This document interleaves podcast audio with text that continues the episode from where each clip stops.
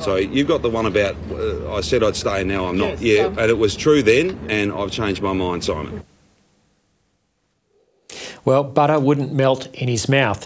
Well, with just two weeks until voters go to the polls in a referendum to decide whether or not we radically change the Constitution to provide special powers to one race of Australians, the sudden resignation of Victorian Premier Dan Andrews pushed the voice off the front page. Well, hello and welcome. I'm Lyle Shelton. It's great to have your company. In a moment, I'll speak to an Indigenous man who grew up in the Pilbara of Western Australia. Rodney Rivers is concerned the voice is dividing black and white Australia and that forgiveness is the answer. I'll bring you that interview in just a moment. Also coming up, Kirralie Smith and I will break down what Andrews, uh, Dan Andrews' departure as Victorian Premier means for the war on girls and women, a war that he was largely responsible for starting, at least in the political arena. And last weekend, I attended the Walk for Life in Sydney to keep the flame of resistance to the killing of unborn babies alive and spoke to some of the heroes of the pro life movement. All that and more, don't touch that dial. Well, Rodney Rivers is a proud Indigenous man who grew up in the Kimberley of Western Australia. He loves his people, but he's vehemently against the voice and will be voting no. And as you'll hear in a moment, this is a position informed by his deep Christian faith. During the 1980s and 1990s, Rodney and I attended the same church, uh, and uh, I briefly attended school with uh, his sons. Uh, I'll speak with Rodney from Perth in just a moment, but before we cross to him, here's a brief insight into the man and his passions. I um, taught a lot of musician in the Kimberley, and I toured once with Slim Dusty. I'm a translator as well. I did the Creole translation for Summer Institute of Linguistics. About say 10 years ago, I went to Tamworth Country Music Festival, and there was a guy there that um, he had melanoma and he was dying. So I sat him down, and I, I told him what the gospel was. So I told him the story about the fig tree, that Jesus cursed his fig tree, and the fig tree withered up and died. So I said to him, I'm going to curse the cancer in your body, and the cancer is going to wither up and die as well, you know. Two weeks later, when I rang him up, he, he said, but as I, as I was driving the next day, he said, I looked in my um, revision mirror, and the lump on my jaw it went down overnight. He said, when I went back to Charters Towers and he said he saw a doctor. The doctor said to him, "There's something strange happening in your body. All the cancerous cells are dying in your body." And then weeks later, he rang up. He said, "No," he said, "I'm, I'm healed." Yes, the Lord says, "You know, the work I'm, I've done, you're going to do also, and greater work than these, because I go to the Father. That you're going to lay hand on the sick, and they shall recover." You know. And so I take the Lord at His word. You know, because the Lord doesn't tell a lie. You know. I believe the Lord is coming back for a glorious church. You know, without spot, without wrinkle the whole earth going to be filled with His with His glory. And yeah, we've got to clean up our own personal lives, you know, and um, corporate lives in the church and natural, naturally as, in Australia as well. You know, and I like to see unity amongst all the different churches in Australia, and we represent Christ, you know, and the body of Christ shouldn't be like that, you know, divided. And, and I think the Lord is sad Himself, you know. I think He's really sad, you know. I just pray, you know, like one day that the church will be unified, you know. That, that, that's what the Lord prayed in John 17, eh, you know, that we'd be one, you know. And so that's what I pray for, that we'd be one, you know.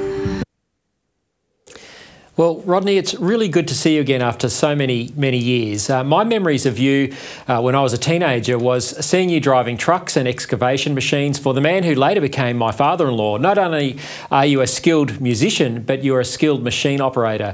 How did you find your way from your Indigenous community in the Kimberley to driving trucks and tractors in Sydney? Well, I went over to Sydney with a, a couple of families from Halls Creek. We went over to the Blue Mountains um, to a church over there in um, Blackheath, and I got a job um, in the forestry uh, department for a while. A Christian guy um, had a um, business there, um, planting trees in Bathurst and all around Sydney. So I got a job with him for a while, but then I progressed later on to um, working with your father-in-law because he was looking for someone who could operate machinery and stuff like that. So I went down and he gave me a trial run and then I passed his trial run and I worked for him for about four years uh, with Arthur and did excavation for building companies in all the suburbs of Sydney. But I had my skills from before that, from uh, working with main roads up in the Kimberley, building roads, driving graders, and uh, my parents, and they influenced us a lot because they were good workers, good machine operators, um, good um, cattlemen, and good rodeo riders, and stuff like that. And they sang and and they passed their thing on to us. They influenced us. Yeah, you, have had such an interesting life, Rodney. It'd be great to unpack a lot more of it, uh, but time's not going to let us do that. Uh, and we will come back in a moment to your grandmother's story. But before we do that, um, we're having this conversation obviously in the context of the Voice referendum. And the Yes campaign for the Voice has released an advertisement that basically says we need to vote yes to give young Indigenous boys a chance in life. Let's take a look. Will I grow up in a country that hears my voice? Will I live as long as other Australians? Will I get to go to a good school? Will I be able to learn my people's language? Will I be seen beyond the sports field, recognised by the decision makers of our country? Yes makes it possible. Authorised by Dean Parkin Australians for Indigenous Constitutional Recognition Limited, North Sydney. Now, Rodney, you found opportunities as a young Indigenous man, and uh, some of your sons are they're, they're, very successful. One is a medical researcher. Uh, what do you make of this advertisement? Well, there's opportunity for everyone, um, like throughout Australia, and the, the, attitude I grew up with, and I pass it on to my children. You know, um, I, I didn't have a bad attitude against the white men, but I thought, you know, if they give me the same training and the same opportunity I said to a wife, well, I can beat you at your own game. And that, that that's the attitude I had, you know. And there's quite a lot of Indigenous people um, throughout um, Northern Australia and here in Perth. I've got a cousin, she's a qualified doctor up in Kununurra, of Stephanie Trust, but she married someone from Toowoomba and she her name's Hagen, but she's a qualified doctor. And I've got other relations up there as well who are doctors. And we got lawyers in Halls Creek and you know, you got helicopter pilots and people who own their own helicopter and you know, uh, own machinery. Um, on the road to um, Alice Spring, um, beginning at Halls Creek, you've got quite a lot of indigenous people there with their own businesses. They've got their own graders and a, a group of indigenous people putting in the culverts on the road and grader operators. And, you know, so there's opportunity for every one of us, you know, and, and quite a lot of workers in the Kimberley, right through the whole area people got their own businesses and things like that, you know. Yeah, so obviously there's there's plenty of opportunity, and we don't seem to need a voice to create those opportunities because they've been there for many years. Uh, yeah. I like what you said about wanting to beat the white fella at their own game if you're given a chance, and, and you've certainly done that. Um, tell me about um, your grandmother and what happened to her at the hands of white men, because that was quite an injustice, uh, as you've described to me uh, prior to this interview of, of her life. Mm. Well, that, that's, that's, that's my grandmother there. Her name was Annie. Her Aboriginal name is Lajay, and but um, she was um, the, the, white Australia policy. Black and white weren't allowed to marry, but they lived together like they're married anyway. But my grandmother and my granddad, he was white. He was um, from England, and they lived up at Lansdowne Station. And back in the 1930s, the the patrol the police patrol had to go around and pick up mixed race kids from different cattle properties and then uh, put them in paddy wagons and send them to um, institutions like Mullabula, west of Halls Creek, where the mixed race kids, you know, like father, um, they, they had white fathers and, you know, and black mothers, but you know, um, there was half caste, you know, so they had to remove them, you know, and you they called that the stolen generation. Well, my grandmother, the police went to Lansdowne because they knew there was a mixed race uh, girl there. It was my mum. And the police arrived there in, in probably about 1935, and my mum was about seven years of age. And the police and my grandfather had a know, um, altercation at the station there. They had a fight. and my granddad was a good fighter, and he, he, he belted them, but then he rode up the paddock on a horse to cool off. And while he was away, then uh, the police had to um, grab my grandmother and her sister and my mum, and then marched them to Fitzroy Crossing. And it took three days from Lansdowne to Fitzroy, and my grandmother, um, she had a cuff around her neck, um, you know, a steel cuff around her neck with a chain tied to the saddle of the police on horseback, and then her hand was um, tied with chains, and they walked for three days and three nights to Fitzroy. But at night, my mum said the police used to um, give them something to eat and let them go to the toilet, but then tie their uh, ankles up so they wouldn't run away at night or people might come um, to take them away. And my mum uh, used to run along the hillside till she was tired, and then the police put her on the horse and then gave her, you know, a, a ride on the horse. But um, it, it, went for three days, you know, in chains until they got to Fitzroy.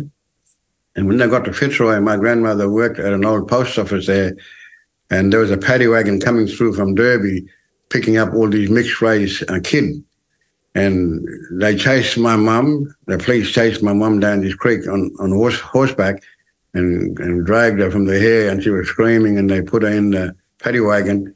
And then there was another lady in the paddy wagon called uh, Maudie Bedford, and they were sent to Mullabulla, and they remained there for over 20 years, you know. And, so, so Rodney, um, one would think with that level of terrible injustice to your grandmother and your mother, that you and your family would have every reason to feel aggrieved and, and even hatred towards uh, white Australians and, and the government for these sort of policies. Yeah. Well, when my mum went to Mullabulla, then, well, like she grew up there, then I was born in Wyndham, but I grew up on Mullabulla. And, you know, growing up, we couldn't mix with the full bloods, or we, we, couldn't mix with the whites on the station as well. They separated us. But um, in 1955, that same um, cattle property uh, government institution was sold to a private guy. Um, the government sold it to them, and the guy gave us 24 hours. There was about two or three hundred indigenous people on the property that was taken their stolen generation, and they gave us 24 hours to leave the property. So we went into Creek, and then as time progressed, I was on the back of a truck going to Fitzroy with maybe 10 or 20 other kids. And my mum was on the truck as a nursemaid and a, and a white nurse was on there as well. And as we were nearing Fitzroy, it took about maybe a day and a half to go to Fitzroy. And the road was all gravel in those days. And um, my mum's face started to um, light, lighten up and she was um, happy. And I said to my mum, why, why are you so happy we're going to Fitzroy? And my mum said, oh, I didn't tell you, but my mother lives here and she's black. And we couldn't mix with uh, black people before. But anyway, we got to Fitzroy and then I went to a mission there at Fitzroy, a United Aborigines mission. And after two years, the word went to my grandmother um, at a cattle property not far from there, about 10, 10 miles from Fitzroy. And then they had to come to Fitzroy and meet my mom, you know, because my grandmother, you know, had to come and see her daughter, you know. And then we we met them. My grandmother came there one or one evening. They met at the uh, Fitzroy River, and it was dark, and they was all crying. They met one another, and then my mom called out to me and my other uh, brothers and my sister to go and meet my grandmother, and then we all met her there in the river riverbed. But my grandmother told my mum what happened to her in walking three days in chains and things like that, not to have any grudge against those policemen, to let them go, because she said, I, I found Christ. She said, I given my given my life to Jesus, you know, and I put the Lord on the cross, you know, and the Lord let me go so you let them go as well. And that was the attitude of my grandmother. And then my mom, she told me that story a few weeks before she died. And I said to my mom, why, why did you tell me that story when I was growing up? And my mom said, well, I didn't want to poison your mind. And so that was the story that um, my um, grandmother told to my mom, and my mom related to me, you know. Yeah. That, that's a, an amazingly beautiful story, Rodney. Uh, I think all of us would agree that the white men who did that to your grandmother and to your, your mother deserve punishment, but that's not the attitude that your grandmother and your mother hold towards uh, the white people who did a terrible injustice to them. Yeah, yeah. And also up in the Fitzroy area, there's a property up there where my grandmother come from. All her relatives. I saw a picture of it. Um, a, a, young white guy who was a jackaroo back in '64 took videos of this. Um, a, a, lot of bones been, you know, stacked up, know, about a meter high with bullet holes in the head. Men, women, and kids been shot near this cattle property, and they are still there. So I have to get um, permission from the station owner and get the forensic team for us to go up there and remove those um, bones and give them a, a, a, proper burial. But it was the same area my grandmother come from. But she said, "Don't have no um, grudge against white people. You know, forgive them, let them go. You know." And so, well, so Rodney. Um, I mean, that again is just uh, it's shocking to to hear that, and and you know your knowledge of those uh, atrocities uh, up there and the people killed at the hands of uh, white people. Uh, why then wouldn't you support a voice uh, to Parliament and changing the constitution so that Indigenous people can always have this entrenched voice. Um, you know, it's driven by a desire for treaty and so-called truth telling, and, and obviously there's some terrible truth which we all need to front up to, which you've just relayed to us. Uh, why wouldn't you then support the voice the way that these um, people who are promoting it uh, would would wish to? Well, in tra- traditional Aboriginal culture, uh, you're not allowed to harbour animosity or grudges or anything like that, you know. And they call it, you know, um, like in Creole, they said, oh, I, I keep you la benji, you know, that means I, I got a grudge against you, I got to hold you to it, you know. And other people use the word leon, you know, I've got you la my leon, you know. And but my grandmother had to get rid of that um, attitude, you know, because what un- unforgiveness does to you, it keeps you in prison, you know, and and, you, and that's why a lot of these um, activists say they've got grudges because they've got an attitude problem. Um, you know, the saying, um, can an Ethiopian change his skin? He can't. Can the leopard change its spot? No, they can't, you know. And so what we got to do is external, when we got to do an internal um, thing, we got to um, get rid of the attitude that we've got, you know, and, and that we harbor because it it eats you inside and it keeps you in prison. And in traditional Aboriginal culture right across Australia, you're not allowed to harbor animosity or grudges. Yeah, that seems very um, consistent with the Christian idea of forgiveness, although it seems like the Makarrata that we're hearing about as part of the Voice Treaty truth process, that does seem, though, in the Yolngu uh, nation to, to have something to do with retribu- retribution, which seems a bit different from the Creole and the, the yeah. Christian ideas that you're just talking about. Yeah, yeah. No, that's right, yeah. So, so Rodney, um, why are you voting no in the Voice referendum? well, it's um, going to divide the nation, and it's it's dangerous, you know. And um, I think it's it's a, it's like a con job, and all the most of the people that I've spoken to up in the Kimberley and throughout the desert area, and also in the Pilbara Pilbara region, they said we don't want want that voice. We're already united with white people, you know. And there are a lot of mixed race people right through Australia, you know. Even today, up in the Kimberley, you got you know all mixture of, people, all you know, united, and, and we've got no grudges. You know, we don't hold the white people what they did in the past. You know, we for, forgive them. You know, forgave them for what happened. You know, we, we don't hold anything against them, and we're all united, and we're working together, and you know, yeah. What What do you think then is motivating uh, the the people who are promoting the voice? Uh, what's really behind it then? If, if the, the people in the desert and the Kimberley um, don't hold grudges against white people, uh, they've had opportunity. People like yourself have had opportunities from the 50s and 60s as a young man to get ahead in Australia, and your sons have done well. Uh, what What then do you think is the motivation of those promoting the voice? Um Actually, um, probably there's quite a lot of things behind it, you know. But I think it's it demonic anyway, you know, whatever it is. But it's satanic, and what what do you mean by that, Rodney? Well, um, well, we're fighting for Australia at the moment, you know, this land, and the indigenous people up in the Kimberley know that it's the property of divine ownership, you know, and we're only custodians here. We're supposed to look after this country, you know, not uh, worship it and things like that. You know? Yep. And Yes, yeah. So there's um, aspects of Indigenous spirituality, uh, I guess what we'd call pantheism, worship of, of nature, that's still yeah. tied up in uh, aspects of Indigenous culture, and that, that's part of what's driving uh, uh the voice and uh, this idea for um, keeping people yeah. tied to country, etc. I suppose. Yeah. Yeah. And last week, I think a group of um, Indigenous people, quite a lot, went to Uluru. Um, Christian people went there from Kimberley, to Pilbara and uh, different areas of Australia, and they re- had to repent, you know, for this country and for their bloodline. And I think they go to Israel now. I think, yeah. Mm. But Christian people are, you know, yeah, giving people, and they had a meeting there last week at Uluru. Yeah.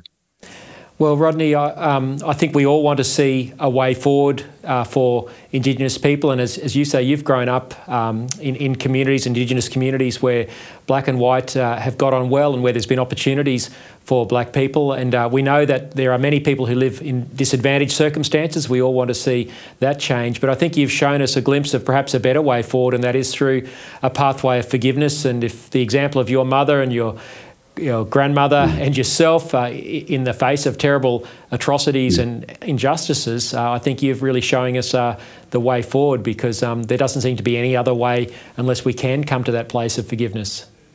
Yeah. And, and, and we don't have to voice, we don't have to have a voice in the, in the Constitution to tell us what to do. We're already doing that, you know? Mm.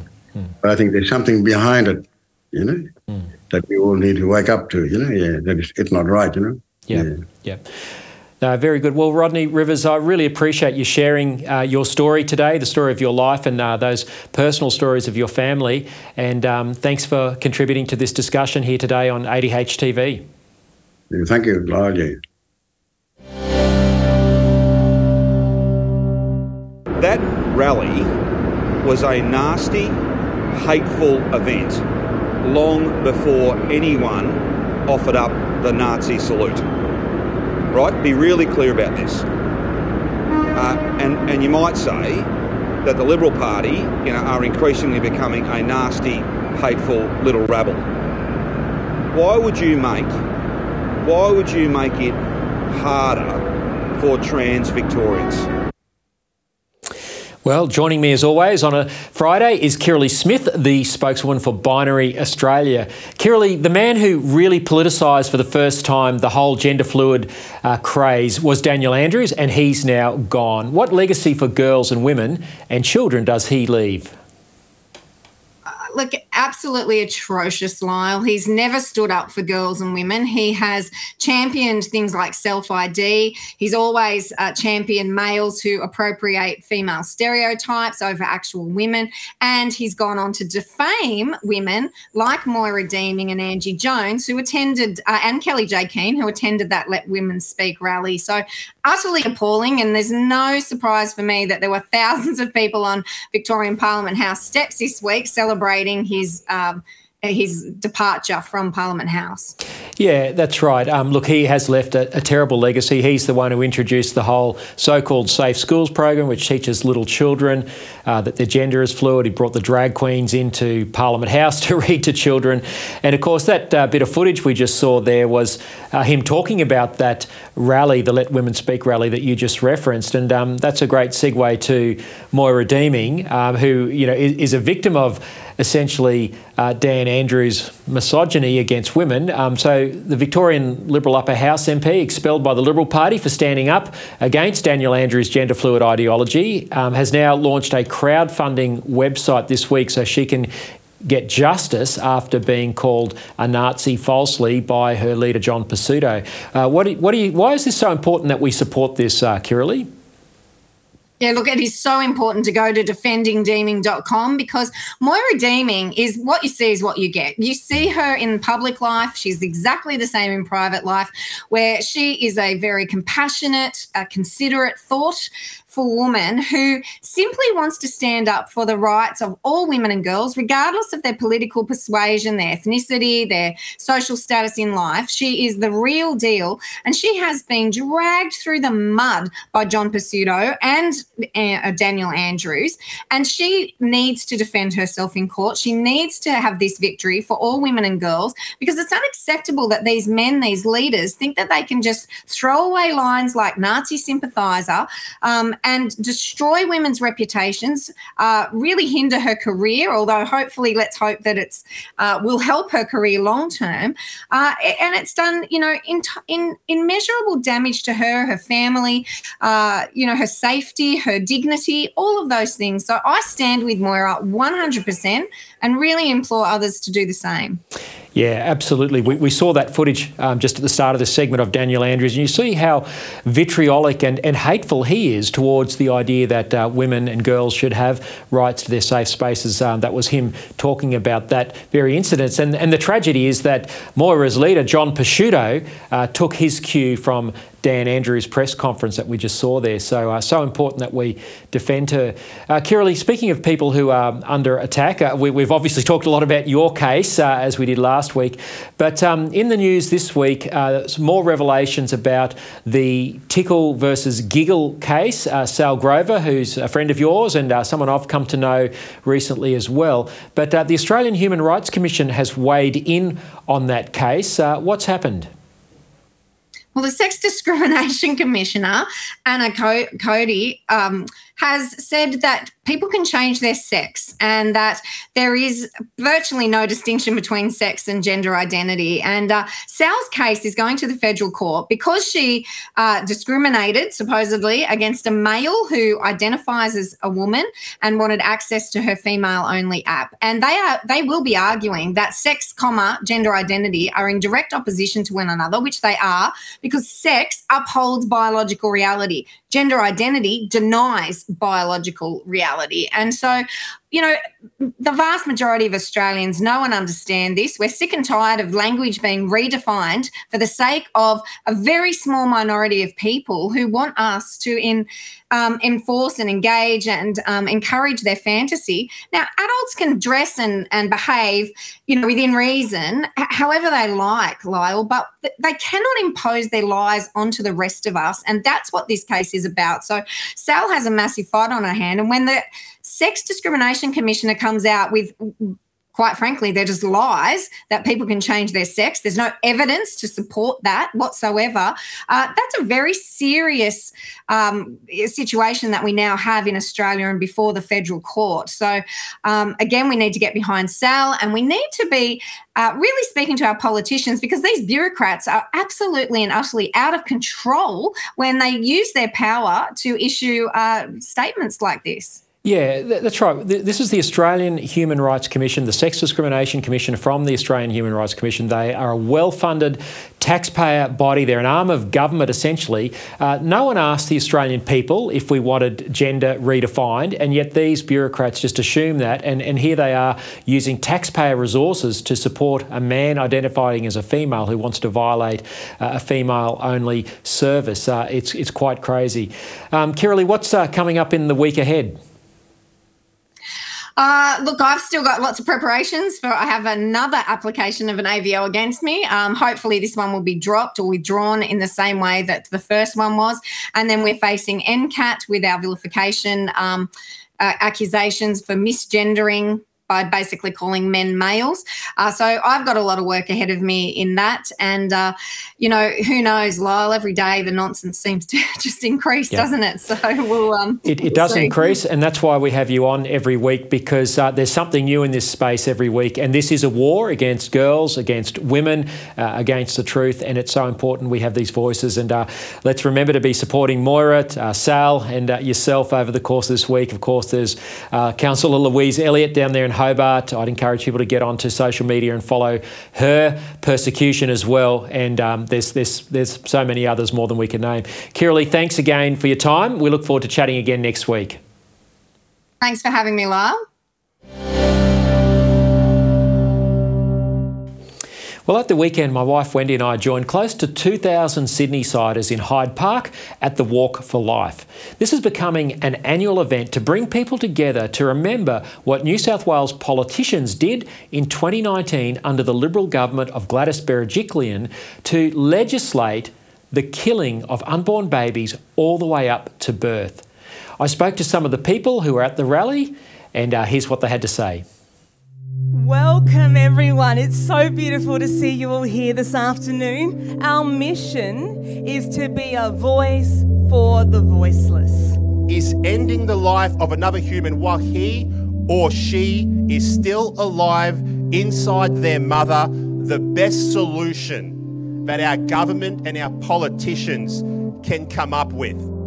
Well, I'm here at the Walk for Life with uh, Senator Ralph Babet from Victoria. Senator, thanks very much for being here today. Thank you so much, appreciated. Uh, Ralph, um, tell us about your journey to being someone who is pro life. It wasn't a difficult one, it's pretty easy.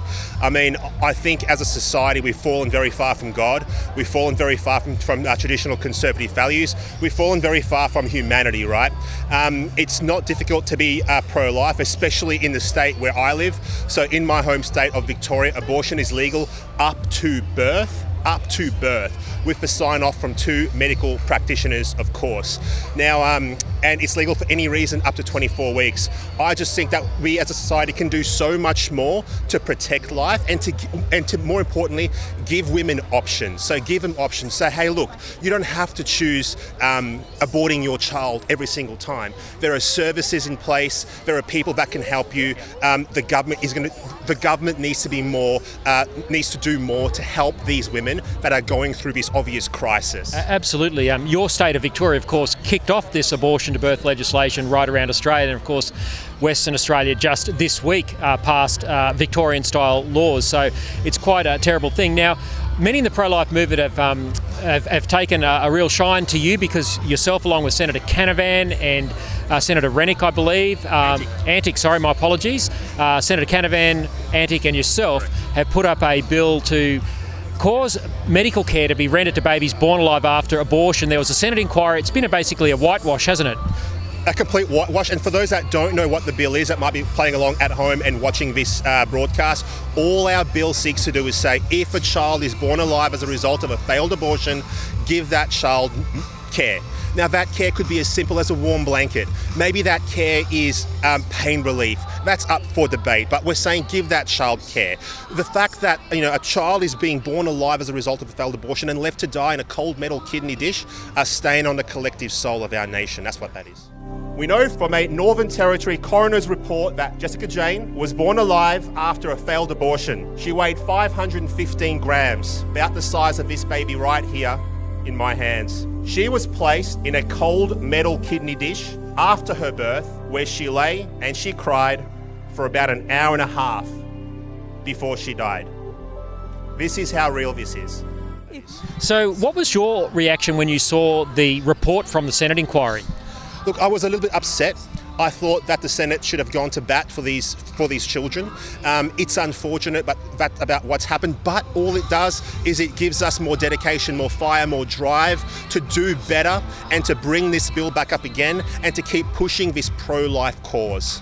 Would you be interested in um, trying to put forward uh, a disallowance motion to stop Medicare funding of late term abortion? That was tried by the former Tasmanian Senator Guy Barnett many years ago. Um, it, it, went to a Senate inquiry but then was knocked on the head.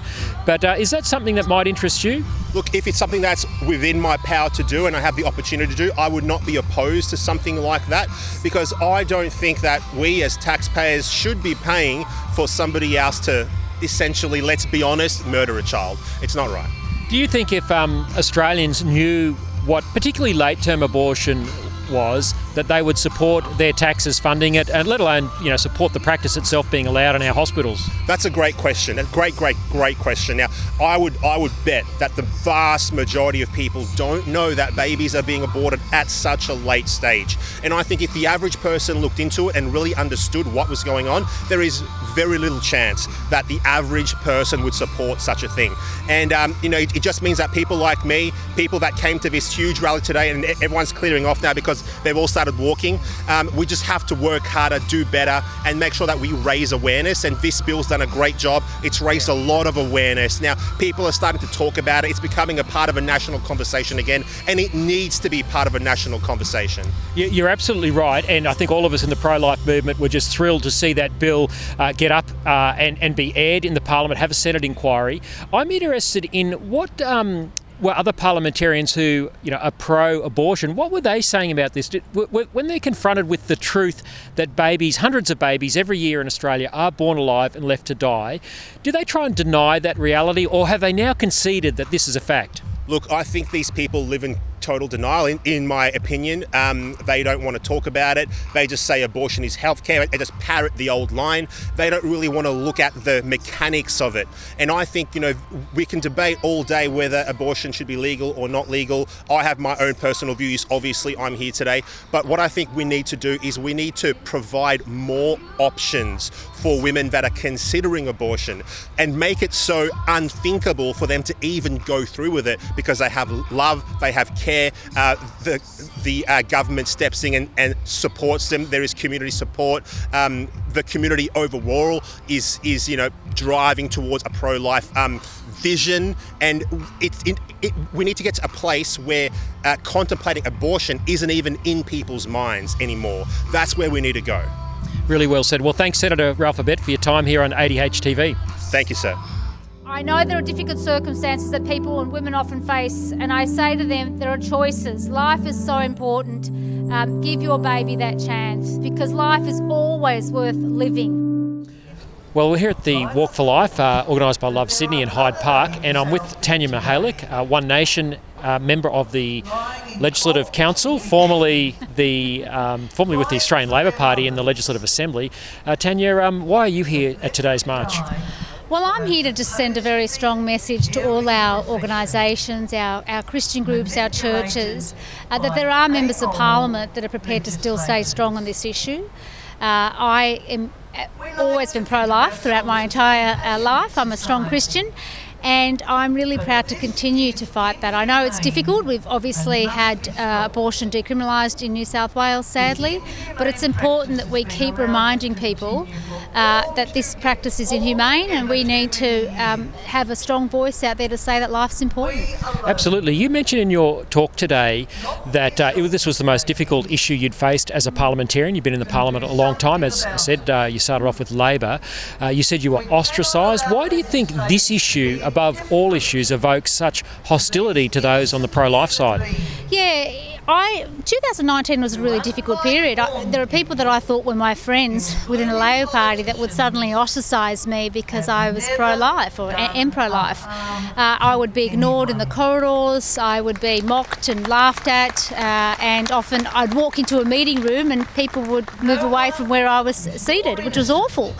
Uh, all of a sudden, my friends were people from the other side of the aisle or anyone that was a pro life uh, supporter, and the people that were traditionally my friends within the Labor Party uh, stayed away from me. So I think this issue is so um, divisive in that way because it's actually women attacking other women. That's what I thought was most sad. The, the members of Parliament that treated me the, uh, the worst, really, were the women that were pro choice. Uh, within the Labor Party, within the Greens, within the Liberal Party as well, if they were pro choice. I can't understand that because if they're pro choice, then why don't they respect that a woman can be pro life as well? You know, I, I can't understand that level of intolerance. A lot of um, ordinary pro life people, um, I'm sure many of the people here today, uh, are amazed that laws to decriminalise abortion, to allow abortion right up to birth, could even be contemplated or debated or allowed through a parliamentary process. Now, this happened under a Liberal government, so I want to get your thoughts on the politics and, and the mechanism of how this even came to be. So, the Berejiklian government in 2019 had control of the parliament. They decide what issues are brought forward for debate, who gets to speak, how long they get to speak. Why is it that a supposedly conservative government held the gate open and allowed the parliamentary process to occur for abortion to be criminalised to birth under a conservative government? Yeah, it's interesting because the bill was brought by uh, the member for Sydney, an independent member of Parliament, and normally, ordinarily, it's really difficult, Lyle, for a uh, independent member to be able to move a private member's bill. And in this case, he did move a private members bill. Uh, normally, only about 90 minutes in any parliamentary week, um, there's an allocation for private members. Okay, the rest of it's government business. So the idea that this uh, Conservative government essentially cut a deal with uh, both the Labor opposition and indeed with this independent to allow unlimited government business time to deal with a private member's bill was unheard of. What do you think was going on then? Well, it's clear that they wanted uh, the Conservatives, the Liberal government wanted uh, this member's support. They clearly wanted to. Uh, there were probably members of their own party that wanted to see this legislation passed, and they were prepared to cut any deal. There was a cross-party committee to support this uh, decriminalisation of abortion, and they cut a deal to essentially allow unlimited government business time, so that we would sit there for days to allow this debate to happen. Uh, it's unheard of. The only other time that I've seen it happen was with euthanasia. Was there a risk that Alex Greenwich could have used his power, his balance of power, to um, withhold supply or, or, block government legislation? Um, did he have them in a corner that they needed to allow this unlimited time for this debate, for a debate, for an issue as radical as this to go through under a Conservative government? Were they over a barrel or could they have stopped it? I think they could have stopped it. I don't think the numbers were that tight. Uh, they didn't need his uh, support for supply, and I think ultimately they might argue that they were a minority government. They were only just a minority government. There were other independents they could have turned to. It was clearly uh, moderates within the Liberal Party and clearly uh, the Labor Party as well cutting a deal to allow this legislation to happen because they could not have given that level of time in the government business throughout the parliamentary week without a deal being cut. It was a handshake deal, there's no question, a rotten deal behind closed doors that allowed uh, abortion to be decriminalised. Now, as we've been saying, um, this allowed abortion right up to birth. There were amendments to try and civilise this very uh, extreme bill, and one of those amendments was to outlaw sex selection abortion to stop little baby girls being aborted because they're girls. Why didn't that that amendment get up? I still remember the process. We had many, many amendments uh, that we were moving at the time. Uh, all of us that were within the pro-life camp, there were so many amendments. I, I, I think I, I, don't have the exact number, but there was absolutely many. Uh, we're talking at least 30 to 40 amendments and that certainly was one of the amendments. Uh, and no, they were working in a group, all of the pro choice members of parliament, be it Labor, Greens, or Liberal, were all working cahoots to knock back every one of these sensible amendments. So, did they try and say that um, little baby girls are not aborted because they're girls? Were they just in denial? I mean, we know this happens sadly. It's all about pro choice, and they completely. Uh, Brad Hazzard would get up, the Minister, the then Minister for Health, would get up and just rule out supporting these amendments. It was a horrific process. It was really hard for those of us on the pro-life side. So, we had some very good arguments as to why these amendments should be uh, supported. So it wasn't even a rational debate. The, the substance of the amendments were never, not even discussed. No, the substance wasn't. You could see that they weren't giving any real due uh, con- uh, concern or, or even thinking of what could be a, an alternative option. We could we asked for time to have committees. We asked for processes to be put in place to allow for, for more deliberation over the the amendments, and they wouldn't do that. They knew they had the numbers, and they were just going to ram through their legislation the way they saw fit at the expense of, of life in New South Wales. So, what should those of us who are pro life do now? Um, this is a terrible defeat. Um, I think if the public knew uh, just how extreme this law is, I don't think it would have support. We know the public don't support late term abortion. What should we do now? I think what you're doing here today is great. I think having more of these rallies and protests, letting people know that, that how far abortion law has, has come in New South Wales. I think a lot of people don't know. They don't know the facts. They don't know um, uh, how horrendous it really is in New South Wales. So, information is key, education is key, getting out there, campaigning, and also making it clear that people should speak to their member of parliament, who they vote for. Look at who, who's on their ballot paper when they're thinking about how they're voting. Make sure that's right. Vote for a pro-life candidate. Make sure that the party they're supporting actually supports people to have a pro-life position. in the case of the Labor Party, that's gone. Uh, and I think I think the Liberal Party is almost as bad as the Labor Party because it was a Liberal government that allowed this to happen in the first place. Let's remember the two worst draconian bits of legislation were passed under the Liberal Party: euthanasia and abortion. Now, I know you're pro life. Uh, not everyone in One Nation is pro life, but uh, certainly One Nation does. New South Wales, because I'm the only member. Very, but as you say, it's important for all of us to examine not so much the party, but the candidate to make sure they're pro life before we vote. Yeah. Well, I can say on behalf of New South Wales One Nation, we're certainly pro life in, in, in uh, One Nation New South Wales here. And for me, look, I, I, I accept people have different views, uh, and I just hope, as tolerant as I am of other people's views, that I hope they're as tolerant of mine as well. But I, I'm grateful that I'm in a party now that gives me the opportunity to speak my mind. A couple of years ago, it would have been very hard for me uh, in the Labor Party to come to a rally like this. I would have done so anyway because that's that's me. Uh, but it's so important that we support candidates and people who are pro-life, irrespective of their political parties. But we do need to send a strong message uh, to our members of Parliament and to the government of the day and to the opposition that there's a very strong voice in New South Wales of people that are pro-life and that shouldn't be ignored. We shouldn't be ostracised. We shouldn't be attacked or mocked. Uh, I think I thank God every day that there are people out there that actually value life, human life.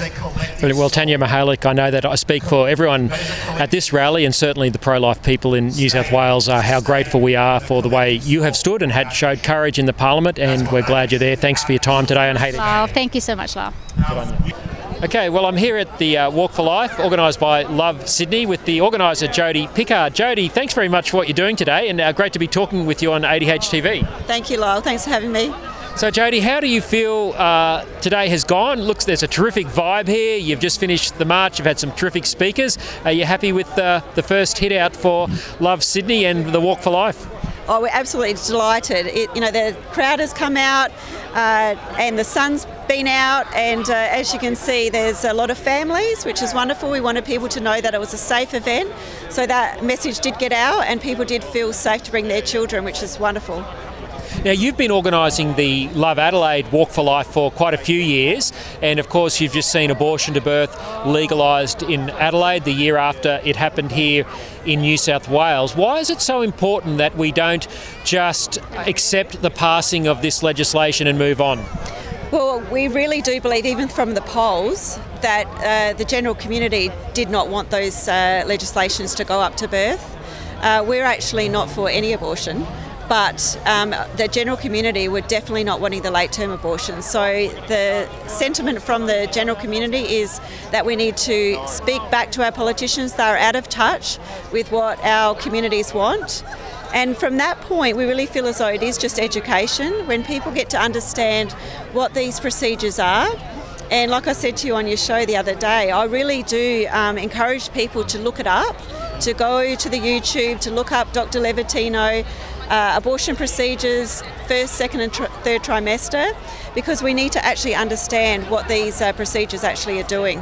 I think you're exactly right. If you look at other human rights campaigns through history, and, and, particularly the first human rights campaign, which was the one to abolish slavery, that was a uh, public awareness campaign by William Wilberforce, the Clapham sect, a bunch of Quakers, and people who got passionate. But they were able to demonstrate to parliamentarians and the public the horrific conditions that the slaves were under. We've got to do the same with the unborn, haven't we? Oh, we absolutely do. And no, I mean, the Christians, this is our time to stand up. No one knows more about uh, life than Christians, understanding where life has come from, and we, we should be the ones leading the way in this, just like it was back in the days of Wilberforce. Yeah, that's exactly right. Um, it, it, was if it wasn't for the Christians and particularly the the Quakers, who were a, bit of a funny sort of a, a, sect that people looked down on and derided as a, you know enthusiasts, and uh, then the evangelicals within the Anglican Church. You know, these were people outside the establishment it's a little bit like that today, isn't it? Uh, that it's it's almost like these fringe Christian groups of society that are driving the great human rights causes of our time. Well, it is, but what we've seen in Adelaide and even today is that it's across all denominations. Uh, that there is no really one strong denomination that's leading. Definitely, the Catholics have held the ground, and we're very grateful. Uh, but it's not just the Catholics now. There is uh, people from all denominations that are coming forward, and it may not be from the leadership, which we're hoping it will be, uh, but it is coming from the grassroots of all the churches. How much um, encouragement should we take from what's happened in the United States of America, where they had marches like this, particularly in Washington, D.C., but all over the country, and then suddenly last year we saw the Supreme Court overturn Roe versus Wade, something I never thought would happen in my lifetime. It just goes to show that we've got to keep up the fight, haven't we? We absolutely do. That that was historic. We actually saw history, and. Uh, that's the, only the second time in American history that the Supreme Court has overturned a decision that they knew was wrong, uh, and the first one was overturning slavery. So to overturn Roe v. Wade, it wasn't just a matter of sentiment; it was actually wrong. They got it wrong and they made it right. So uh, we can take a lot of encouragement from that. And really, at the end of the day, this is just about really the right people being in the right positions. Uh, and it was the same in America that they had a Supreme Court that was hugely left wing for 50 years. And then when the Conservative uh, side came back in uh, as the majority, that's when it was overturned. So the message also is for people to engage politics. It is something that we've probably got wrong in that separation of church and state, what that truly means. But uh, we need to engage all of it, and we would encourage Christians to get involved in politics. It's very important we do. Absolutely, it's politics that has got us to this uh, stage. Uh, Jody, um, are you going to be back here again next year? Absolutely, this is going to be an annual event. So we'll go away, we'll look to see what's happened. Um, I dare say, hopefully, it'll be at this same time next year. Uh, if there's any clash of dates that we work out. Otherwise, it will be this time next year, but we definitely need to have an annual event in all of our capital cities at the minimum. And then we're hoping our regional cities uh, follow on from there. Fantastic. Well, Jody, thanks for all that you've done. I know that this is energising pro life people everywhere. We appreciate you coming to Sydney and we look forward to being back again here with you next year. Awesome. Thank you, Lyle. Thanks for coming out. In the statistics gathered from Victoria and Queensland, 84 babies were born alive and left to die from abortion in 2020. This has been happening for years and it is not decreasing but increasing.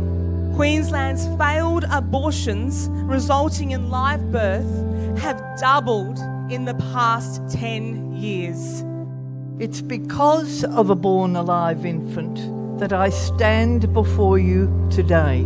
I was a general trained nurse and midwife who'd recently gained a certificate in maternal and child welfare. The unit's charge nurse had informed the staff that a very premature baby was to be admitted from the operating theatre, where it had failed to die in a kidney dish into which it had been placed after abortion. We placed him in a humidity crib to keep him warm and comfortable. To the medical and nursing staff's amazement, he was still there the next day. Hours had turned into days, days into weeks, weeks into months, and finally the baby was discharged home into his parents' care. And I've always been haunted by the thought that there are other babies out there today lying in cold kidney dishes, crying for their mothers, but left to die by a supposedly caring profession. They have a right to live just as we are living today. Elie Wiesel, a Holocaust survivor, said, We must always take sides. Neutrality helps the oppressor, never the victim. Silence encourages the tormentor, never the tormented. The opposite of love is not hate, it's indifference. We cannot give into being silenced. It's the brave people like you here today who are standing for the unborn. We know from a Northern Territory coroner's report that Jessica Jane was born alive after a failed abortion. She weighed 515 grams, about the size of this baby right here in my hands. She was placed in a cold metal kidney dish after her birth, where she lay and she cried for about an hour and a half before she died. This is how real this is. If you are here today and you are facing an unplanned pregnancy or are hurt by a past abortion, please know that you're not alone. There is help available. The only child God ever intended to be sacrificed was his own child. That's it. He loved us so much that he sacrificed his son Jesus once and for all so that we would not need to sacrifice ours. Now, you might not believe that the Christian faith is true, but we should all want it to be. As part of the human race, we have been created to love them both.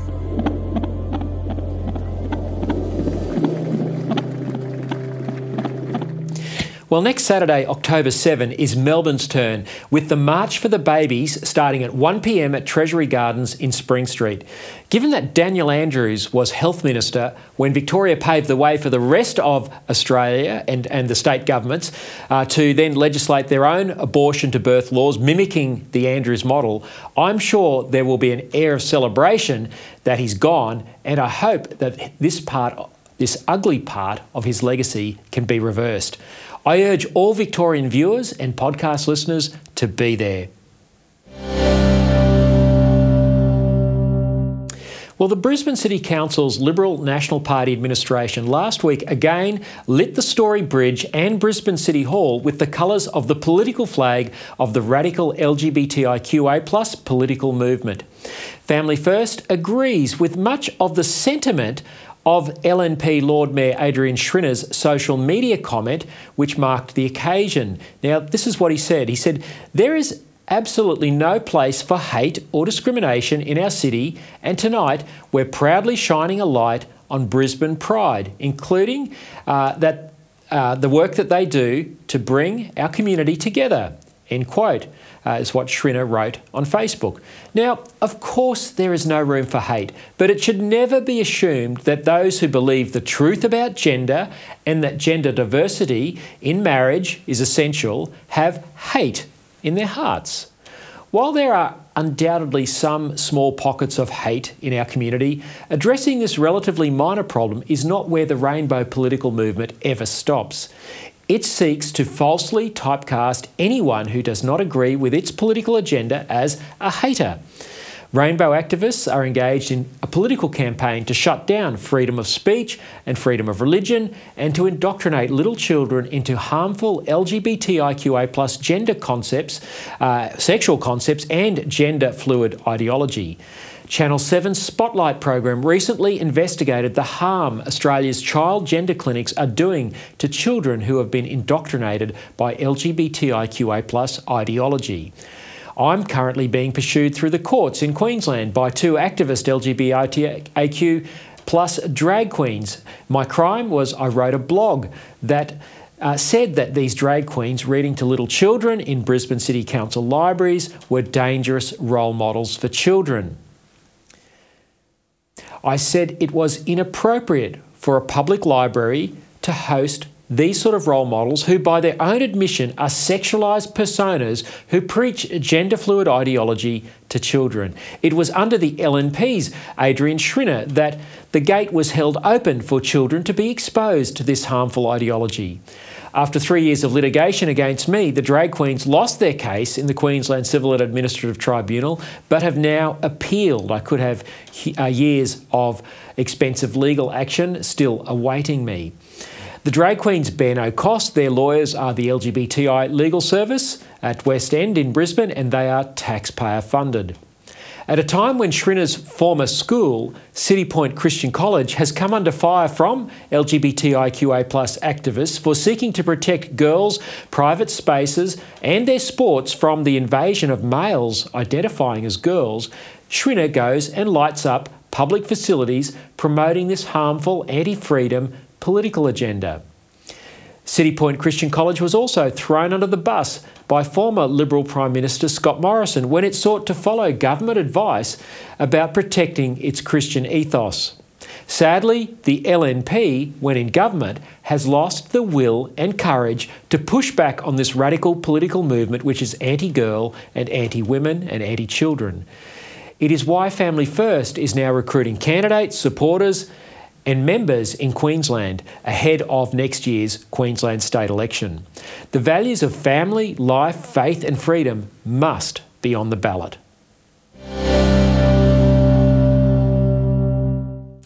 Well, that's all we have time for today. Before I go, just a reminder that Family First Queensland Conference is coming up in Brisbane on Saturday, October 21. It'll be held from 9am to 12pm, just a half day, but it's featuring a top lineup of speakers such as Renee Bennett of the Girl Next Door podcast, Dave Pellowe of the Church and State Conference, Family First Chairman, the Honourable Tom Kenyon, and Rob Norman of the Australian Christian Lobby. I'll also be talking about how we can build a Family First political party movement and I'll be talking about our plans for the upcoming Queensland election. Details are available at the Family First website, familyfirstparty.org.au. Don't forget to make ADHTV your go to for common sense commentary from Australia's leading conservative voices. You can also follow me on X at Lyle Shelton and, of course, ADHTV at ADHTV. There's plenty of political news and commentary on the Family First website. Until next week, keep speaking up.